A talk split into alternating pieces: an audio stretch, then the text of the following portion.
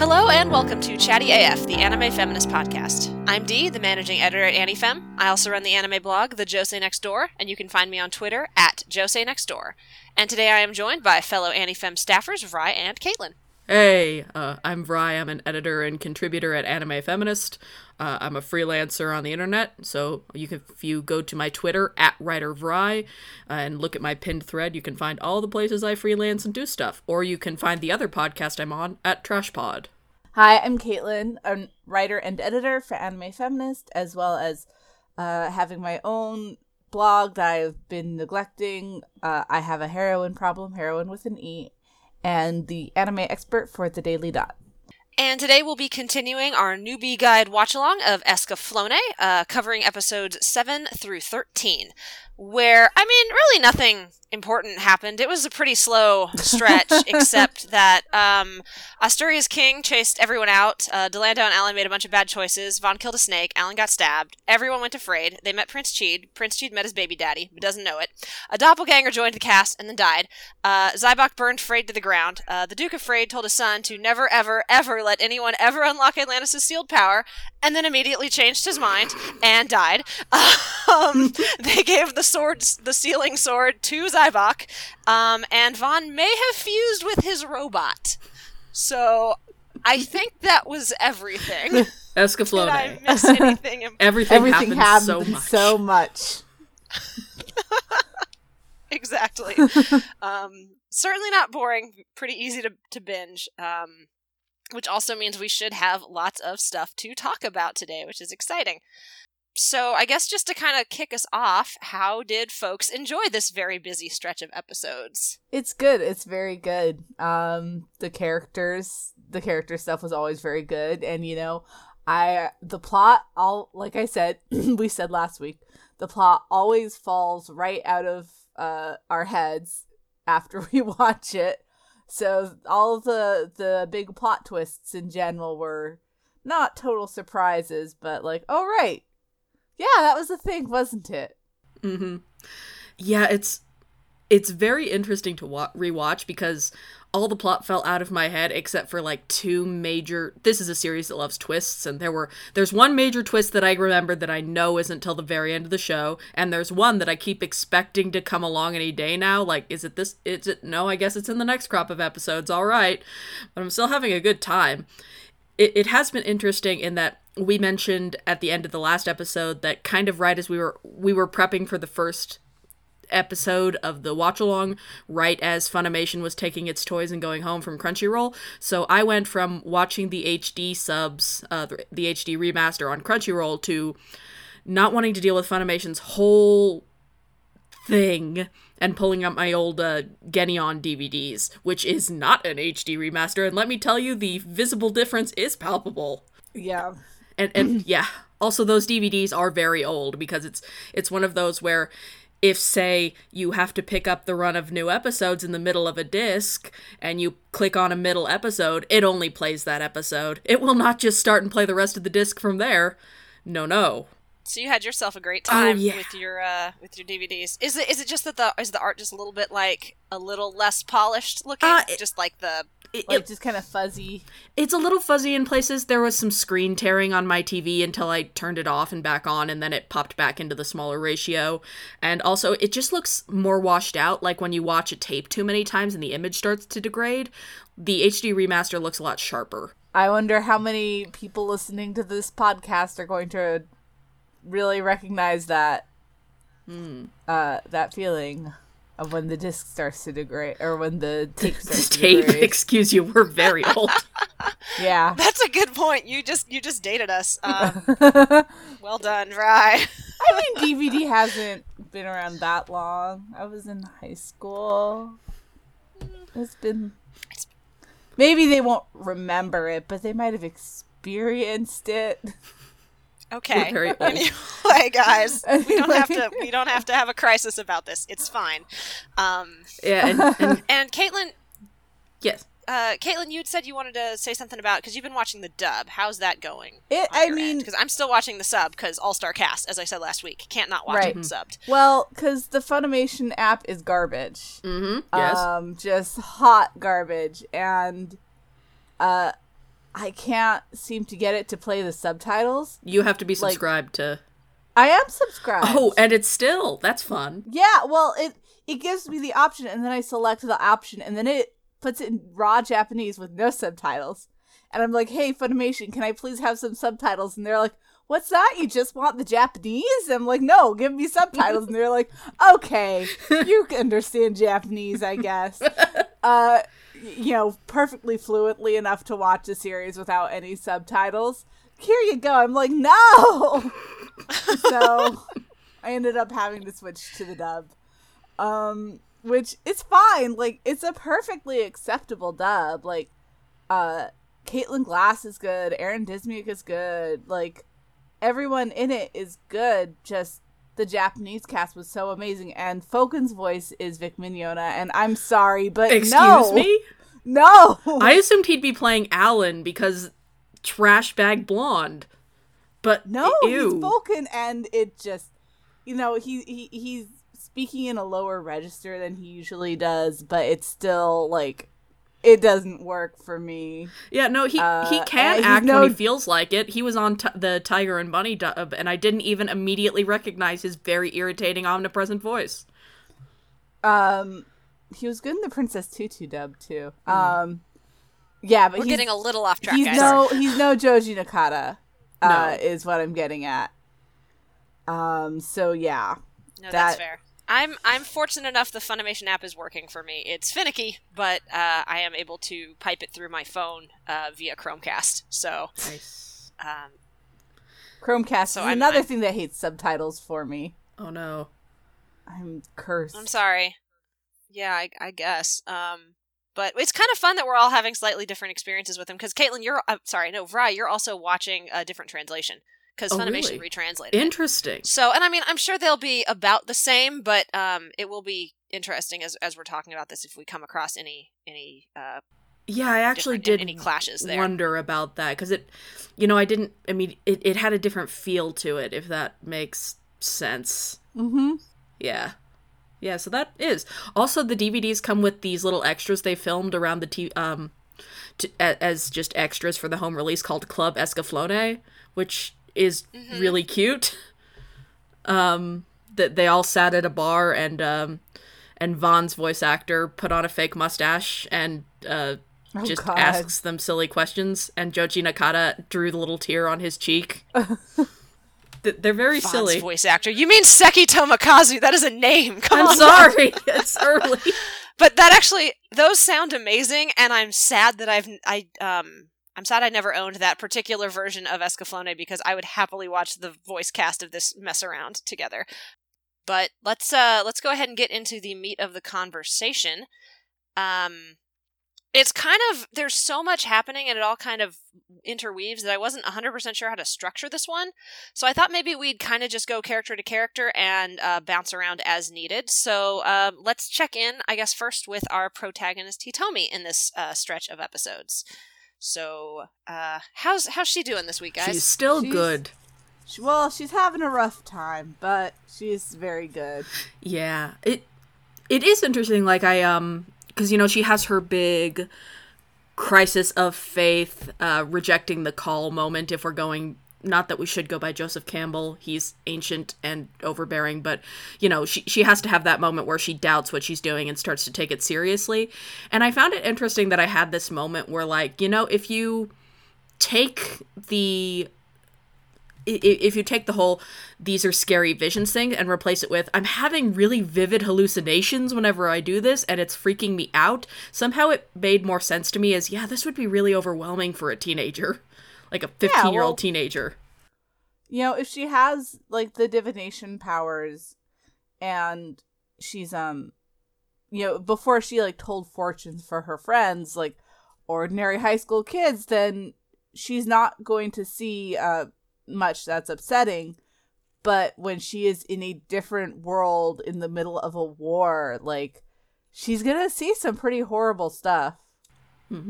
Yeah, and her I mean her powers are getting stronger. Um I mean her the the lock-in she had with uh Zonji, that's his name, right? The uh Zongi, sorry, the doppelganger.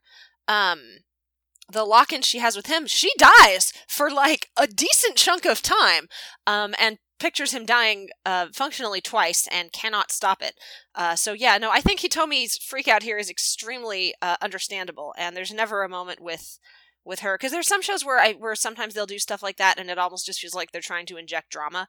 And one thing I really enjoy about Escaflowne, at least thus far, is despite the sheer amount of nonsense that's happening, and I do have some quibbles with the Duke of Freid um, Uh-huh. because of the the about because of the about face in that final episode where he's like, "You must always protect this," and he's like, "Actually, never mind." Within about five minutes of each other, other the the main characters, I think the internal logic of who they are propels the story forward really well, and I think so when there's so the the drama that comes out of that or the I, calling it drama makes it sound like i'm talking about like you know melodrama and i'm not i think the way escaflowne builds in a lot of like soap opera elements i think it does it like kind of low key um which is which is to me more fun and entertaining that You way mean like Secret Um, Love Child? God. yeah. Oh, we will get to the secret love child.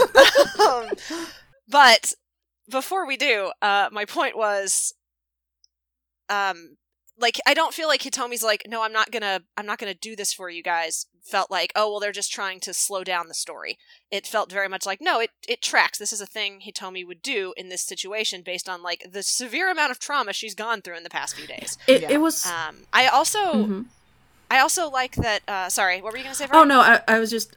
Um, I guess the reason I was thinking about it is I feel like it's so common with female protagonists for people to be like, you know, why don't you just spine up and do this thing? You're the protagonist of a fantasy anime. Clearly, we know you're gonna do the thing, so why are you being whiny? And I, I feel like it's very fair for her to say, no, I don't, I don't want to do this. This is upsetting. Yeah. Yeah, well, and I like that there's an element of, um, especially when we talked about the manga last week and how she's really just like a literal object in that. I like that the conversation is kind of framed around like she walks in on the guys and they're like, "Hey, so you're going to do this for us, right? We're going to use your power." And she's like, "I'm not your freaking tool." Like she even says, "I don't want to be used as your tool." Um, and I so I like that there is kind of this pushback of like, you know, I'm not I'm not like a sword you can just wield. Um, I'm a person and this is very hard for me. Yeah. And um, I also really like that that ends th- within the next episode. Van like goes up to her and is like, "Hey, I'm sorry, I wasn't thinking about you, and that wasn't cool of me." Um, he's a good boy. He's oh a my sweet god, they're so cute. Like i in grand fantasy or adventure anime, I that have romantic subplots, I so often have difficulty caring about it above the level of like they're okay, I guess. But I really like their Van and Hitomi's dynamic. Like they're so sweet. Well, it's so like it it is so character driven, right? Mhm. Like you know, Dee was saying that like the character drama drives the story and that's sort of why like I think that's why the plot tends to fall out of people's heads is because it is the stuff with like the the international conflict and what's the name of the place? Why am I thinking Zeon? uh, Zaibach. The Zaibach Empire. yeah. The- not the Zeon Empire, the Zaibach Empire. I don't see how I could ever make that mistake. Um, you know, like all that stuff is pretty um not tangential, but it it's pretty broadly sketched. Whereas like the character drama is so intricate and it all like interlocks together. Um it's like a tang like not a tangled mess that makes it sound like it's a mess, but it is all like it is deftly woven together. So like of course like the your investment is going to be in the characters. It's not like a side note and like in some like big fantasy epic. Sorry. Um it's not a side note in some, this big fantasy epic so much as um it is the main point and the epic is just sort of more a vehicle for the character action. Whereas I feel like it is Yeah, I would agree with that. Yeah, it- it is very opposite in the manga, I think, which is again more traditionally shonen, where their relationship is very tangential, feeling like there's a kiss near the end, and it's like, uh, all right, I guess we're back to this now. Anyway, back to the final conflict. Yeah. Well, and I really like I really like how we are seeing a relationship develop over the course. Like it, I don't like at this point. I think maybe they are slightly aware that they might kind of have a crush on each other, but it's not like they're just they're friends. I Mhm. shouldn't say just. They are friends at this point. Like they have they have developed an organic friendship with each other. um, based on a lot of mutual aid and like respect for one another, and it's great. And so it's like I feel like I can confidently ship them, whether or not they eventually ease into a romance or not. Um, it feels like that's the direction the show is going, but we don't know that for sure.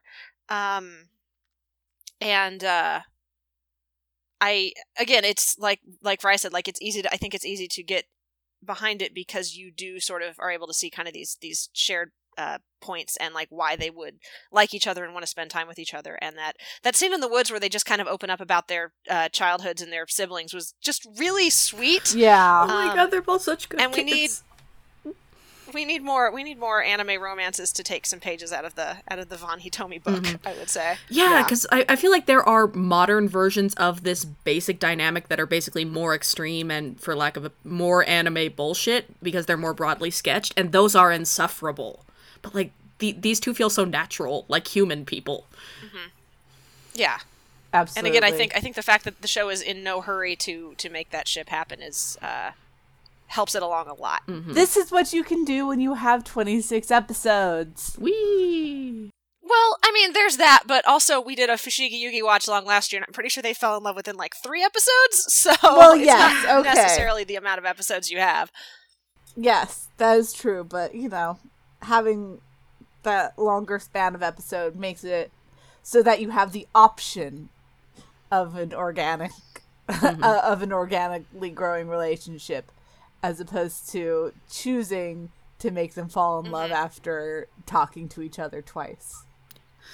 Yeah, I that I totally agree with. And again, the, I think the the fact that it's character driven, having those 26 episodes allows you to spend more time with everybody. And this show does a really nice job of kind of checking in on people, even if you're not even really getting dialogue from them. Like there was there was a really nice kind of back and forth where Hitomi's talking to uh, Chid, and the two of them are kind of talking about like um, basically the power of positive thinking. And we'll get into that. We'll get into that later because that's kind of a, a running a running theme. Yeah, they they t- Hitomi shares the secret with uh, Prince Chid, um, and we'll talk about that later because I do think that's kind of a running theme in the show that I wanna I wanna touch base on. Um, but simultaneously, like uh, Van is practicing archery in the forest and like trying to get used to picturing things with his eyes closed. And there's no dialogue there, but it just it's a really nice touchstone for what he's doing and kind of um, hammers home what he eventually tells Hitomi when he apologizes to her is that sense of like, oh yeah, I shouldn't force somebody else to do this. Like this is something if if it's that important to me, I should be working harder on it myself. And I just so just little things like that where they'll they'll touch in on characters or like just a few shots of a person. uh, It builds the cast very well. Yeah, I, I do feel like the one slight downside is that even though it feels more earned than when this stuff tends to happen, is she, is that the the trade off for Hitomi having this crisis in an understandable way. She's very fainty during this batch of episodes. Like I mean, her heart stops. Are you talking about her heart No, stopping? God. Because I wouldn't call that being fainty. no, uh, I I mean like specifically the moment where, where um where they they have the fight with Dilandau and she's she's kind of forced to help Van pilot, which on the whole I think is is is a nice moment of them working together. I think the show salvages it, but it, it's where it gets the closest thus far to her being like, "I thought I could do it, but actually, uh, Van, I need you to do it, and I'll I'll be on the sidelines." Like I do think it works, but Yeah, yeah, sorry. yeah. I uh, that was no, that was something I wanted to I wanted to talk about too. Is um, I do think this arc uh sidelines Hitomi a little bit, and part of it is, I mean, it does, but it doesn't. Like she gets kidnapped early on. There's, I think there's a few different attempts from the other characters to kind of objectify her, and the narrative pushes back against that. Um, but I think part of Van sort of coming into his own. I like that plot point because I think there's kind of a running um I think there's kind of a running idea especially in these episodes about like um who can like find the things that are unseen, like the secrets, the hidden things. And uh, Hitomi's adept at it. Millerna, it turns out, is really good at it, and we are definitely going to talk about Millerna in a second here. Um, and we don't really see it from the guys so much. It's so it's almost like kind of a feminine coded characteristic in like the ability to kind of like wait and listen and pay attention to what's going on around you, kind of thing Mhm. um, which I think could have leaned really hard into like the separate the different genders are just have these ingrained qualities type thing. Um, and so the fact that Van like takes an interest in it and wants to learn how to do it and is in fact learning how to do it, um, I think that's I think that's a good I think that's a good way to kind of show like traditionally feminine characteristics being an asset and how they're not just intent they're not just something that only the women's can have. You know what I mean? Yeah, definitely. like the, Absolutely. that e- even in shojo that is like really about making tr- feminine coded qualities powerful and useful there can still be that divide between the genders type thing so it is nice to see vaughn doing that Yeah, and I get the unfortunate side effect of that is that it does kind of end up sidelining Hitomi a bit in this stretch because um, she's like, "Well, you can do it yourself, so I don't need to." um, so I mean, it's something to keep an eye on going forward. Like you know, if they find, um, and certainly Hitomi still uh, does plenty because she, you know, functionally exposes the doppelganger because she's able to see past past that disguise. And I mean, she also finds out about the baby daddy, but has uh, respectfully chosen not to say anything. Um, okay, do we want to talk about Millerna next? Since I did just mention her. yeah i, I, I think so um I, I really like like it's one of those things that again is this show demands so much sincere sincere engagement like if you start to poke at it even a little bit it, co- it it comes apart it demands like this this very sincere like oh oh you're trying oh you're doing the thing because like millerna's millerna secretly being a doctor is so very on this on one level like you know she's pink and feminine but you know girls can do stuff too but also it's like oh oh she wants to have her own personhood and her own goals that she had to put aside and oh i feel for her and look Yeah. she helped Mm-hmm. I mean, I don't think you know, like you seem to be implying like it's almost like disingenuous that like how she's it's like oh she's girly girl but she's also a doctor. But I thought that was really cool. Um because keep in mind this was like the mid 90s like so she's not it's not a matter of her rejecting femininity like because it would be so like I think a equivalent sort of thing that we might see um especially out of why fantasy is like she does oh she's a princess who wants to be a doctor and she like refuses to wear fancy dresses and she hates going to balls you know that sort of thing. Um but showing that she is uh intelligent and like has you know like you said has personhood and goals outside of trying to be a doctor shows that um is it, it I don't what I don't think necessarily they're going for a, a dominant me- uh an actual message with it but you know she is girly and she is also trying to be a doctor and you know I'm not saying like oh it's feminist that she is girl feminine and you know wants to do a traditionally masculine uh approach like I'm not yeah going no. to try to make that argument because it's a tired argument and it is full of holes. But I didn't really have an issue with it. They both felt like organic parts of her character. No, yeah, I, I, I like it. It's just um, it reminded what I was saying is that it was. I think this show often on the surface looks like it's doing dumb things that other shows have done, but it's in the execution that it ends up looking better. Like. I have watched plenty of shows where something like the the girly character has a secret masculine skill and that's cool and then that's used for one plot point or isn't used at all. It's just like an informed characteristic. But with Millerna it makes sense with who she is and her characterization and it comes in handy in a number of situations throughout this stretch of episodes. Like it's not just tied to her having a crush on Allen and saving him that one time and then it kind of floats into the background. So like I, I do think it's well done. It just I keep having that thought about this show broadly. If that makes sense. Yeah. I guess. Um I just yeah. I like I like Millerna. Um I like how she I like her uh cute little blouse and leggings combo for when she's uh when a dress isn't practical. She has very adorable fashion. I I like how like the moment she realized she's gonna be spending more time with Hitomi, she's just like, well, we might as well just get along. I might as well not be like a total like catty bitch to her, and gives her her duffel bag back. Yeah, they pretty much just immediately get along, which I appreciate. Hitomi is very likable, and so are Millerna, and so is Merle, and so the three of them, like, I I do enjoy that the show has these kind of like underlying ideas about, oh well, you know, Merle pretty clearly has a crush on Van, and Millerna's obviously into Allen, and Hitomi's kind of at this point, Hitomi has way more important shit to worry about than But- romance. So But they both really. see her as a threat. Well, they do. I think they, they do learn to get initially, but then again, I think the way the series plays it is it looks like it's going to swerve into that whole oh, they're going to compete and hate each other, but it just kind of sits in the background and they all get along pretty well. And Merle and Hitomi have a very fun kind of um playfully combative relationship at this point that I enjoy. Um, Yeah, I, I do like that the moment where where Merle thinks about like spitefully not telling anybody about Hitomi being in trouble lasts half a second. Because normally that kind of thing could go on for an episode or two and it would just be dire. yeah, And then it turns Yeah. into the men yelling at her, like, "Why didn't you do this? Ah, women." You Ah. silly emotional So- women. yeah. So Merle has like this one tiny moment where she's like, "Ah, serves her right," and then she's like, "No, no, I no, I gotta, I gotta help her." Um, and then Millerna too, when she gets back together, she's like, "Oh, we're gonna be hanging out. All right, let's be friends." And um, then they pretty much immediately are. Like, there's no, there's not really a lot of like sniping or anything like that, and I really appreciate that. yeah, like the the relationships between women aren't like super forefronted in this series, but I, I do feel like they're not inconsequential either, if that makes sense. Yeah, no, I agree with that. Um, again, I think it's I think it's a lot of Escaflowne, and there's stuff where if I was if this were an anime airing right now, I'd probably have some maybe some deeper criticisms about it here and there.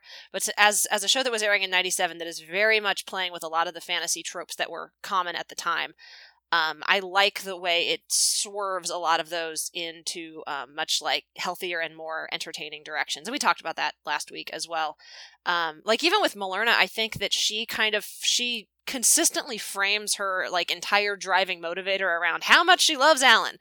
Um, but I think the narrative keeps pushing her out of that space. Does that make sense? Like, yeah. like she herself will be like, "I'll give up anything for you because love is the most important thing," and she has some moments like that, um, where she talks about like giving up her, you know, her job as a as a ruler functionally, um, so she can like be with him and protect him and all that. She, and she does save his ass several times, so good for her. um, but, uh, but at the same time, I think you know what I'm saying. Like, like I think I think in her head, she's like, "This is this is my thing," but then the narrative seems to be like, "Well, no, that's not your only thing. You're also a doctor. You're um a pretty good diplomat, actually. Like, again, you saved Allen's ass, not just with your medical skills, but also with your uh, speechifying skills when she talks to the Duke." And since she kind of has this desire for like you know agency and freedom, and when Allen tries to when Allen tries to get her to not do a thing she wants to do, she's still gonna fucking do it. hmm Uh, and I I appreciate that about her as well. Um, Yeah, when Allen has that like dramatic "but I must go" moment where he loads her back into the carriage, and then like a day later, she's like, "Sup, I'm here. Beat you here." she just like immediately leaves. Um, no, he he briefly kisses her into paralysis, and then when she, uh, because he's either apparently very very good or very very bad, we're not sure which. um, once she gets over that, she's like, "Yeah, I'm not gonna stay behind, so I'll see you guys in Freid." It's great, um, and the show does that with like everybody that Allen tries to stop from doing the things they want to do, which is kind of a character trait of his. um, he does it with Van. He does it with Van too. Like it's not like he does it. It's more noticeable with the girls, like with Hitomi last week, and then with Millerna this week. Um, but he does it with Van a few times too, where he's like, "No, no, no, I'll step in and take care of this," and Van's like, "Nah, dog, I want to do it. I don't need you to protect me." Mhm. he just wants to Um, be the hero. He he does, but he's actually just the messiest bitch of of all of everyone Yeah, in all of fiction. Um, and the messier he gets, the more I like him. in my show notes, uh, in my show notes, I, you guys maybe maybe noticed this. Uh, the listeners obviously wouldn't. On my plot point for ev- on my note for every character, I have like a little thing in parentheses, and for Allen, it just says "lol." That's- He's also the only one So- who doesn't have any bullet points underneath him. he's well, I have things I want to talk about, but I wanted to like leave it open for you guys to, to say stuff as well. This- So- this is 'cause definitely y'all the- know the that I love Allen, even though he is a bag of trash. yeah. This is the trash bag rising period of Allen's character arc. I feel like. Mm-hmm. yeah, he, like yeah, he just he wants to be the hero. He wants to be the cool guy who comes in and is like, "I am here to save the day," and everyone's like, "Yeah, sorry, we already beat you to it," or like is like, "No, shut Yeah, up, go back, go back over there." I find this stretch low key hilarious. Um, with him, like I think I joked with you guys that Allen is the comic relief character in the show, and you just don't realize it until you watch it through a second time. um, because of kind of what you're talking about of like of like this sort of in this stretch of episodes like the sort of mystique and like knightly romance around him is just like gradually peeled away and you're like oh he's making a bad decision. Oh that's another bad decision. Oh, Um, every he gets- decision is bad. he gets framed. Most of his decisions are not good ones. Um, and i'm not even like here's the thing i think the sh- well, well, everything with Millerna is wrong and bad. Mhm. Um, What if I just damn it, Allen. didn't make a clean break because you kind of remind me of your dead sister who I He went just the hot for? he can't stop flirting with girls. He just he just he he can't stop himself. Like it's like oh, there's a pretty girl. Oh, I guess I'm flirting with her now. I, Oh, I guess I'll have to do some. Well, he's so. Oops. And we talked about this last week. Like he's so wrapped up in these ideas of chivalry, which some, which when it sometimes works out for the best, especially in terms of like military matters. Like again, he's gone to bat for Van a lot, and it's really it's been good. Like he's he's helped Van kind of stay alive for large stretches of this series. Um, and that's great. And I think there's a kind of an interesting conversation being had in the series about like um, loyalty to you know a nation versus to individuals or you know um, a personal code like do you do what's right or do you do what the king tells you to do because he's the king and you've sworn loyalty to him? Um because Allen gets framed for treason in this episode for the one treason he hasn't committed. He's committed all the other treasons. Um but i think but i think the show does ask the question like you know was that was that actually treason? And Millerna fights for him and says no he's ultimately trying to help Asturia and everybody um, by standing against Zaibach because my dad's wrong. Um, so from that aspect, I think I think that some of these like sort of some of these like moral codes he follows are interesting and like of value. But on the other side of things, he a messy bitch. Mhm. Yeah. No, you're right. I just keep saying. I don't Yeah. use that word very often, but I feel like in this context, it is very important that I use it, and I say it with nothing but affection. You understand? I feel like your endearment Um, for him is endearing in itself. yeah. Like I I think I've I'm kind of I'm trying to figure out what it is about him that I enjoy. And again, part of it is to me he's kind of a hilarious character. I think that the I and in some ways I think he's not in the same so you know how like okay, uh, apologies to listeners at home who haven't seen Utena, but you know how in Utena um there are like print and I'm going to keep this as vague as I can. Um there's like these princely figures and the series is like systematically like stripping away the myth of the prince. Um, I think Escaflowne's doing that a little bit with with the knight, with with Allen and, and some of these some of these concepts of chivalry. Uh, the difference to me is that in Escaflowne, it's almost it's it's a little bit like wish fulfillment empowerment because it's like once you realize what's actually going on there, he has no power and he's kind of comical and sad. Um, you, know, it's like once it's oh. like he keeps trying to sideline everybody, and once ev- and once everyone realizes, well, no, I'm just not gonna do what you said to do because that's not what I want to do. Um, I think it's like it's like blam, he's gone. He's not even really a factor in this stretch of episode. He gets hurt immediately. Everybody has to do everything for him. You know, Van and Hitomi have to prove his innocence. Uh, Millerna has to keep the king of keep keep the duke from like I don't know. Uh, what did they used to do? Draw them and quarter them and hang them by the neck until dead. I think something to that effect. Um, oh, Jesus. all of those steps. and I think that's kind of I think that's kind of great. you, you like him the way I like Saionji. This makes sense now. I would say Yeah, that that's Saionji is worse than Allen, though. Oh, Saionji is terrible, Oh, but I feel Sa- like he's also a sad, pathetic trash bag, and I kind of feel That's for him. true. Yeah, Saionji is 100% worse than Allen because um, while Allen makes some very poor decisions, I don't think there's anything um, malicious at the core of anything he does. I think, like Caitlin says, it's like he just doesn't know how to just not. not He flirt. doesn't have a lot of self awareness. Like no, he, he, does not. He clearly has like he has this image of himself as a like you know the heroic chivalrous knight, and I think him being promoted to a knight so to like such a high order of knights at such a young age probably like kind of locked like arrested his development almost. Is does he have a canon age? N- Yes, and it's it's way too old for comfort. So it's never. I don't think it's ever said within the show, but I looked it up on Wikipedia and I went, "Oh no, uh, he is 25 according Okay. to the Oh, sir. Wikipedia." So he's 25. he's old enough that he should be figuring his shit out, but he has not figured his shit out.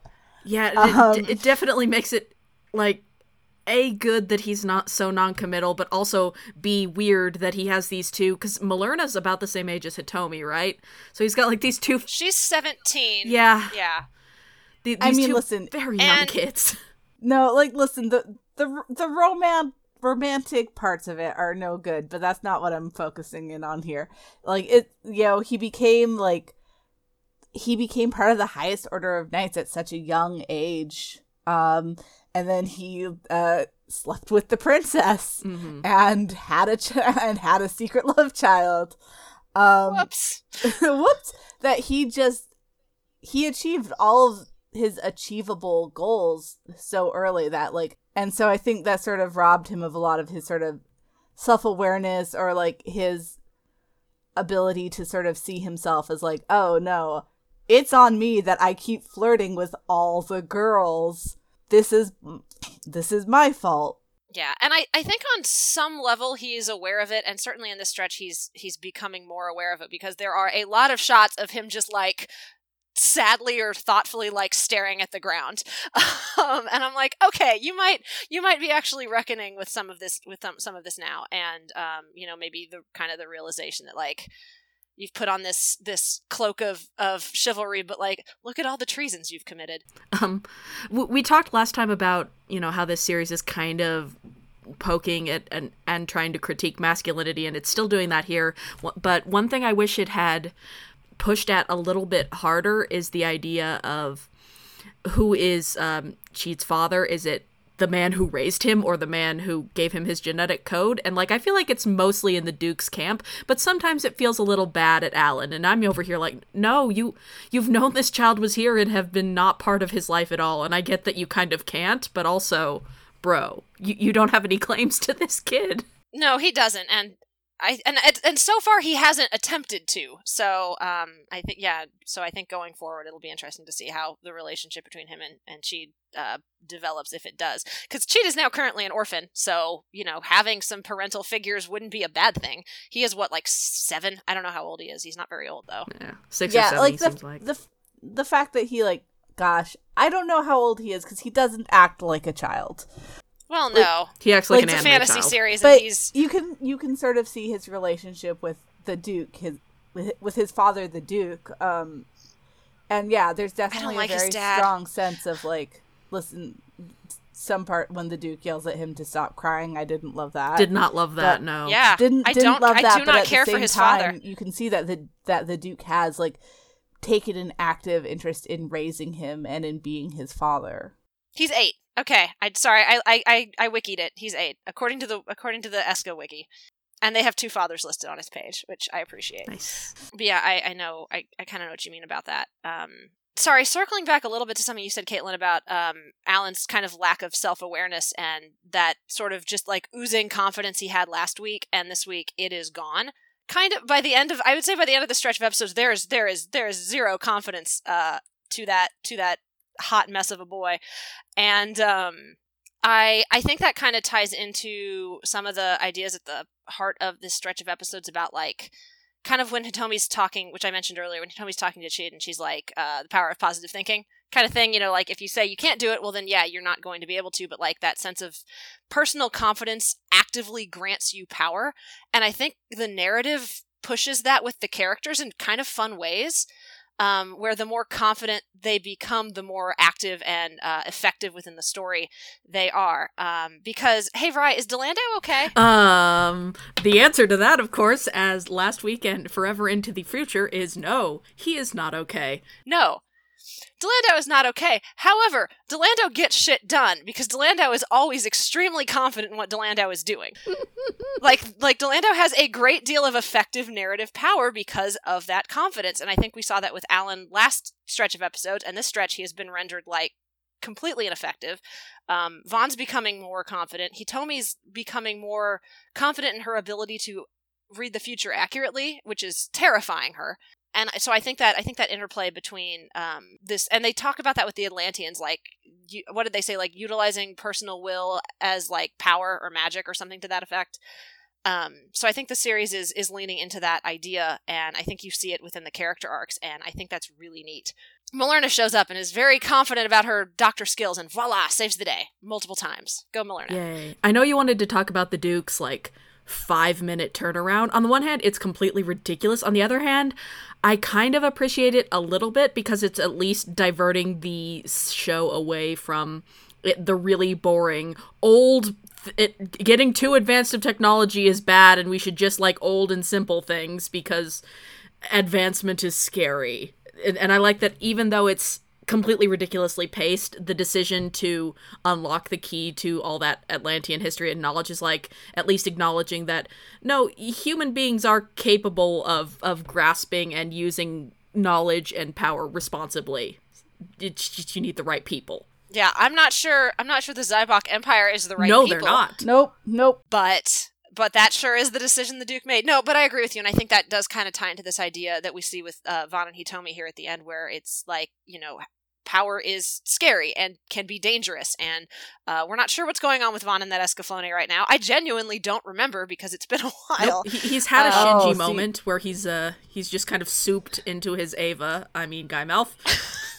That That was kind of what I was thinking too. Yeah. that's um that actually is a scene that I what's coming up is a, a scene I remember actually pretty distinctly because it gets pretty raw. Um, but I won't say how. Um, but yeah, definitely Van like figures out this power before he knows how to really use it, or he uses it in a way that like you know Hitomi never really could have considered because it isn't part of her world, and things kind of go sideways with it. Yeah, and I think it, it leading in because I feel like we should touch on Folken and the doppelganger and all of that for a second, but I I there is a strong sense throughout this episode of the theme of how we construct our identity. Like Allen doesn't know what to do him with himself because he's not the chivalrous knight. He's a traitor who is also not been there, who is not this man's father. Somebody else is, and I think he kind of always had that romantic notion that he had this kid in this life he could have had, and any minute he could sweep back in and do that chivalrously, and just never did. I don't know why I get that feeling about him. Um, but there's so much like Hitomi was a normal schoolgirl. Whenever she's really scared, she goes back to that idea of that's who I was, that was my role. And you have the uh-huh. doppelganger character who's like, I, I don't have a place, I never had an identity of my own. My, my entire people has no identity. And, you know, which is what draws him to Folken, who's specifically rejected his identity. And I don't, I don't, I feel like those themes are shaping up very nicely in this mm-hmm. stretch. Yeah, that's that's a really good point. Um, yeah, and I like uh, the this kind of the doppelganger's backstory is that sort of the sense of not only does he not have an identity, but like the identity of his peoples is sort of intricately tied to like war, and he doesn't want that anymore. And so Folken shows up and says, "Well, you can change. You you can reject that identity and find something else." Um, now, you know, he does end up murdering people and dying, so not Mhm. uh not didn't not not didn't really work out the way the way they said it would but um i think him being sort of drawn him being drawn to Folken because of that um is Mhm. right. is a valuable plot point kind of about kind of about like you know um showing how Folken's I- ideals are um appealing to a lot of people who feel similarly trapped like in these specific roles or identities that they've been forced into um there's a touch of fantasy racism to it that's not great, but it's um I think it's not pushed at hard enough for it to be like super distractingly awkward. Yeah, I, I mean, in general, I think Escaflowne has that low key problem that a lot of anime based on Western fantasy do, in that they're sort of thoughtlessly recreating uh, problematic issues baked into Western fantasy. Like all of the uh, greedy uh, assessors in Millerna's kingdom have awfully large noses, etc. Did not process. Didn't that. notice that, but that's uh that's a fair that's a fair criticism. Yeah. Yeah. so I think that's kind of I, I don't think any of us are quite qualified to talk too much about that, but I feel like if our you know, if the people in the comments wanted to talk a little more about that, it's it's a thing that just happens in anime fantasy based on Western settings. Well, and there's also things like the the kind of tribal makeup on uh, Zongi, the doppelganger, and we have the backstory with the Atlanteans, and you know Van's mom being kind of a victim of fantasy racism. Mm-hmm. And again, I, I think it's I don't think the series pushes on it hard enough for it to really feel like they're trying to do a metaphor about real world racism, but it's it's in the background and it's worth noting. Yeah. And again, we're probably not the best people to talk about it, but I did want to at least acknowledge that it it is there and I saw it and you know, if if folks wanted to discuss that in the comments and whatnot, like please do, feel free. Yes, yes, definitely. Um, but uh, I also, yeah, it's interesting how the thing with the doppelganger kind of opens up Folken, as I feel like when he talks with Van, he comes across as this this very straightforwardly tragic figure. As no, no, he might be almost an anti-hero, and then this kind of skews more towards, well, his ideas might be good, but he's also very happy to dirty his hands with tactics that may or may not be actually better than the people he's aligned himself with. Yeah, he's uh he's absolutely using and we we talked about this we touched on this a little bit last week and well I'm sure we'll, we'll keep kind of circling back to it um is he's decided to end you know all conflict with like the greatest conflict the world has ever seen. Um and that sense of yeah kind of like becoming becoming your enemies in order to beat them and how that's probably not going to work out. And the pushback of that is on the other side of things where we have a lot of characters who are more defined by trying to protect and you know stop fighting. And you know Hitomi desperately wants to keep this doppelganger from dying even though he's murdered some people and you know tried to frame her and her friends for treason like she still doesn't want him to die and so you know we're starting to see that that conflict um, setting itself up in, in broader strokes too, Yeah. i think And, and on the flip side of, of Folken, uh, Dilandau is still a horrible little murder machine and only getting worse about it. But these episodes point like I like how how the series takes time to humanize and kind of individualize his his dragon slayers, his knights, and how much Yeah. he needs Mm-hmm. them. Like they're his family. yeah i mean he does he does get genuinely upset about miguel um being being murdered by zongi uh even though Dilandau was punching the dude like the episode prior Mm-hmm. he yeah he does he does definitely you can you can see that there is a sense of attachment and loyalty there Yeah. um Yeah, Yeah. no, absolutely. Dilandau has his just it, all of like he is selected all of those like him young pretty boys to have with him uh who he really does like want to see not safe but like just he doesn't like seeing them get hurt and it's kind of nice even though he is kind of horrible to him to them himself oh he's It's- objectively it's- horrible it's to them it's it's he's pretty honestly he's Dude. pretty abusive to them let's not like I was gonna say, dude, it. one of like yeah, one of his one of his buddies or one of his underlings read him a message that was not his own words; it was the words of the emperor. and he And when the emperor said, the "Don't get carried away," Mm-hmm. yeah, he slapped the messenger. What an asshole! He is. He's objectively a terrible little awful. monster. yeah no i let Vrai, let your fondness for Dilandau let me start getting soft on him no he's awful sorry Vrai. No, I know this. It's okay. You can you can be fond of terribles who are of uh, of characters who are terrible. just like i like Um, I think we Haiji both- in i like Haiji in run with the wind And I'm very fond of Allen for reasons that I'm still sort of putting together as we go. Yeah. This, this is an exploration for all of us. Yeah, it's like here are here are characters who we know are doing the bad things, but we also kind of like them because that's how fiction works Yep. sometimes. And Escaflowne has good characters. Yeah, and I, I think Um, even when they're being shitty, they're good characters. I, all and all of just about all of the antagonists in in Escaflowne have a big big case of cool motive still murder, which we'll get to in the coming Yeah. weeks. So yeah, Yeah, and we're and we're we're definitely seeing that with uh, Folken because when they after they murder the Duke, I shouldn't say murder. After they're in the middle of a of a battle and the Duke, you know, walks into a bunch of arrows. Uh, really stupid. he walked into that arrow six, 16 times. Nice. Sorry. Um, Folken shows up and is like, "Thank you for stopping the senseless fighting." And it's like, you do remember that you're the ones who started this senseless fighting, right, bro? Um, I really, really like Folken. I haven't. I, I feel like I've spent a lot of time talking about um, my affection for, uh, well, the female characters, obviously, and then also Allen, uh, even more obviously.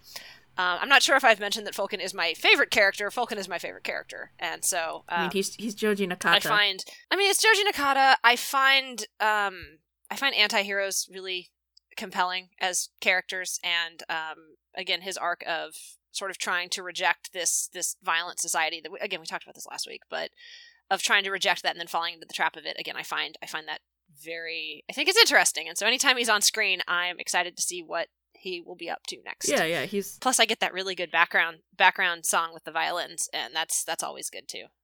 well, one last thing I guess as we're as we're sort of wrapping up is like a, a, I want to give my kudos to the fact that Chid's parentage is so very obvious from basically the word go, but like the actual unveiling of it with the the cut cutaway like the cuts between uh Millerna reading the diary and Hitomi telling the fortune the fortune is a really well cut together scene, even though it's not a reveal It at all.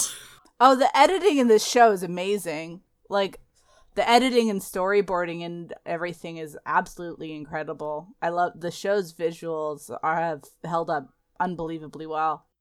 Yeah, it's really well put together, and you're right that that scene of the two of them because, and I think I remember watching this as a kid. And listen, I was like 13, 14. I was not super quick on the uptake when it came to um, not not plot points in general, but like stuff involving like relationships and things like that.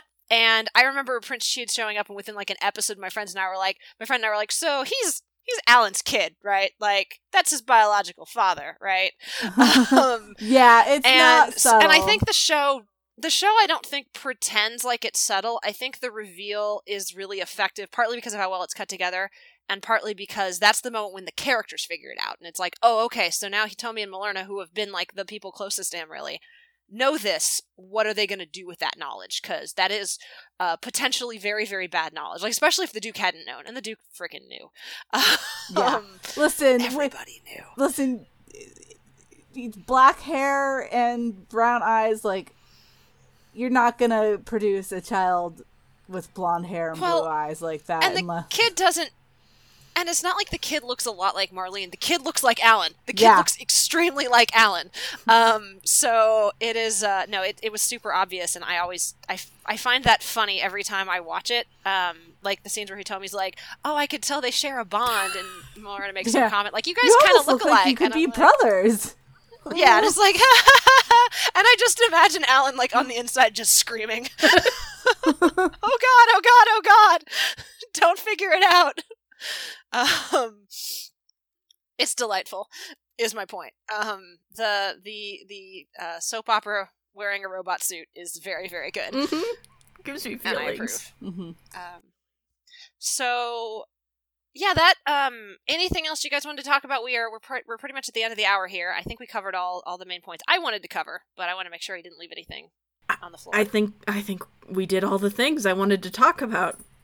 Yeah, Yes. you know. It was it was a busy stretch of episodes, but we got through them. Heck yeah. Um, I just thought it was very funny that like I turned on the first episode for this stretch, and my immediate reaction is like, "Wait, why is Van in a coliseum?" Because I had already forgotten the plot, like of the first six, of the first six episodes.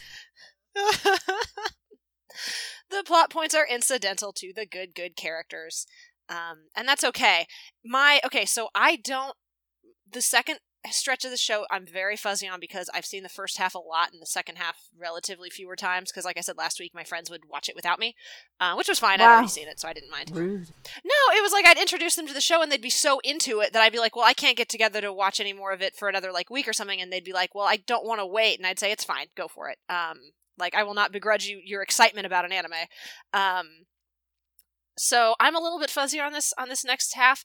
I think it's buck wild. So folks at home, like, be ready. I think Yeah. it's. I think it, and like this last stretch was busy. I think it gets buck wild in the next like six episodes. I, I, I'm pretty Um, sure that the one other big twist that stuck with me is in this next stretch, so that will be exciting to talk about. yeah we're gonna there will be i mean as as folks at home have probably noticed with uh with you know um Allen Allen and marlene's whole backstory and um Folken being Van's brother like this is this is a show with a lot of reveals in it and that will continue to be the case and it'll be fun and sort of retroactively affect like how you look at people and we'll have a great time so look forward to that next week um Yay. Okay, folks, um, we'll be off. We'll be taking a break for the next show to do a one shot, so you'll have plenty of time to watch the next stretch of episodes. We will be doing seven again. It will be episodes 14 through 20. Um, so look forward to that. Um, should be lots more to talk about um, next time we all get together on this one. Uh, we hope you've enjoyed this episode of Chatty AF. If you like what you heard, we'd love it if you'd tell your friends about it. And if you really like what you heard, we'd really love it if you'd consider tossing a dollar or more to our Patreon each month. Um, we recently posted an editorial about how we've got some big plans in terms of doing a site overhaul and making accessibility possible. We really want to get transcripts for these podcasts and we want to be able to pay someone a fair rate to do that for us. So if those are things you're interested in, again, um, dollar or more to the Patreon helps. We'll have a campaign up uh, probably when this episode airs as well. So keep an eye on that. Let folks know about it. Um, again, your support goes a long way towards making Anime Feminist happen, both on this podcast and on the site. Um, if you are interested in more from the team and our contributors, uh, you can check us out at www.animefeminist.com, on Facebook at AnimeFem, on Tumblr at AnimeFeminist, and on Twitter at AnimeFeminist. And that's the show. Thanks for listening, AniFam, and we will catch you next time.